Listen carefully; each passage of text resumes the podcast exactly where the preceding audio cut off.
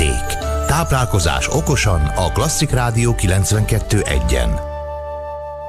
A vonalban Kohári Éva, a gluténmentes Ízlik gasztroblog szerzője. Jó napot kívánok! Jó napot kívánok, üdvözlöm a hallgatókat! Bizonyára sokszor találkozott azzal a helyzettel, hogy olyan emberek keresték önt fel, akik frissen kapták meg a diagnózist arról, hogy glutén érzékenyek. Mi a teendő ilyenkor? Tehát az ember hová fordul? Egyáltalán milyen diétát kezd el követni?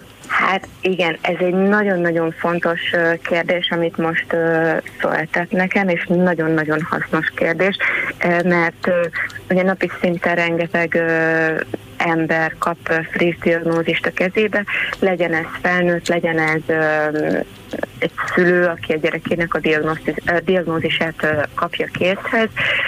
Ugye ez általában az embereket derültékből villámcsapásként éri, és az esetek döntő többségében az első sok hatás az, az nem túl kellemes, megérnek, hogy úristen, de most mit is csináljak, és hova is forduljak, és mi is a teendőm. A leges legfontosabb, hogy ettől a diagnózistól nem szabad megijedni, mert maga a diagnózis az már abszolút út a gyógyulás irányába. Gyógyulást időzőjelbe értem, mert mi gluténérzékenyek, celiákiások Nyilván nem tudunk meggyógyulni ebből a betegségből, az élethosszig tartó diéta a mi gyógymódunk, és ettől a diétától leszünk ugyanolyan egészségesek, mint a, a társaink és a, a többi ember, aki, aki nem gluténérzékeny.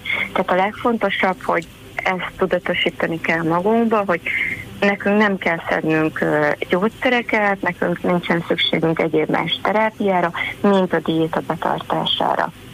Nagyon fontos az, hogy a diagnózis után rögtön el kell kezdeni a, a diétát.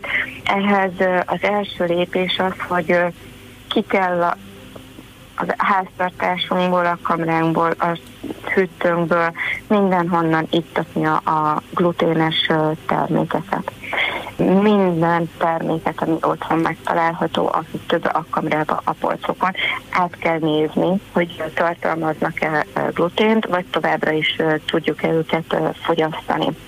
Tehát ez, ez a leg, lehető legegyszerűbb, vagy a lehető legelső lépés kell, hogy legyen.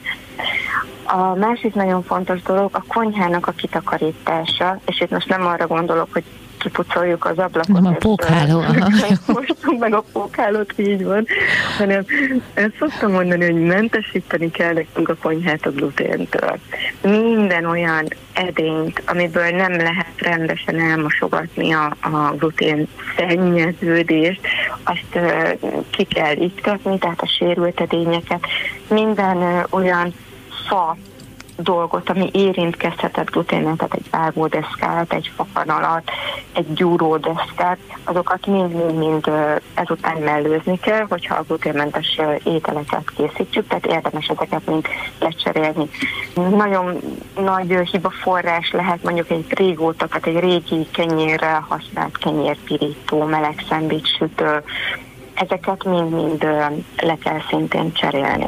Az olyan edényeket, amik sérülésmentesek és rendesen el lehet mosogatni, természetesen azokat nem kell kidobni, azokat továbbra is tudjuk használni. Mi a jelentősége a fa konyhai eszközök tisztításának?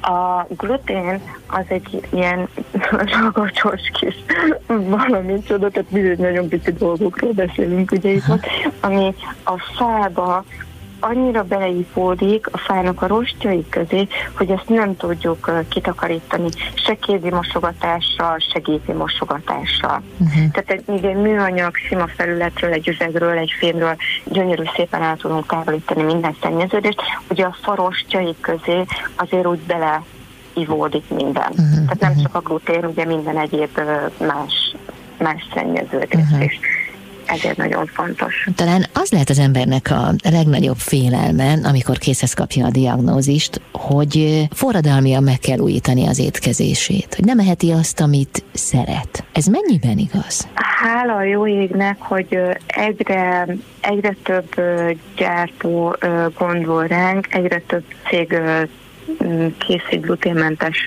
termékeket, egyre szélesebb a, a paletta, mind az alapanyagoktól, tehát gondolunk itt lisztektől elkezdve a tésztákon keresztül, mind a, a nasikon át tényleg minden, mindenfélére, vagy akár, hogyha nézzük a, a felvágottakat, rengeteg cég már ráírja a felvágottjára is, hogy gluténmentes.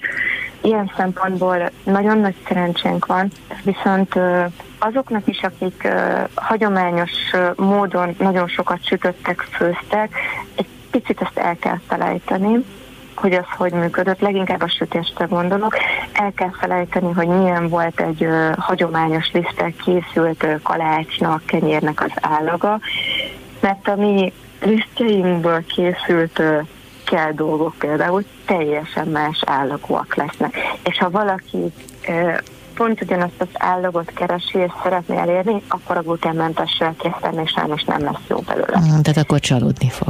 Igen, tehát ezt abszolút újra kell, újra kell tanulni mindent. Ezért érdemes eleinte, a diagnózis után és még a vásárlás előtt, mielőtt valaki bevásárol gluténmentes termékeket, recepteket keresgélni, kipróbált, jól bevált recepteket, netán kutakodni ezek után, megnézni, hogy milyen visszajelzések vannak a receptekre, és ahol bevásárolni, és pontosan mindent a recept alapján elkészíteni, hogy ne érje az embert kudart és csalódást. Mert ugye itt azért elég drága termékekről is beszélünk. Uh-huh.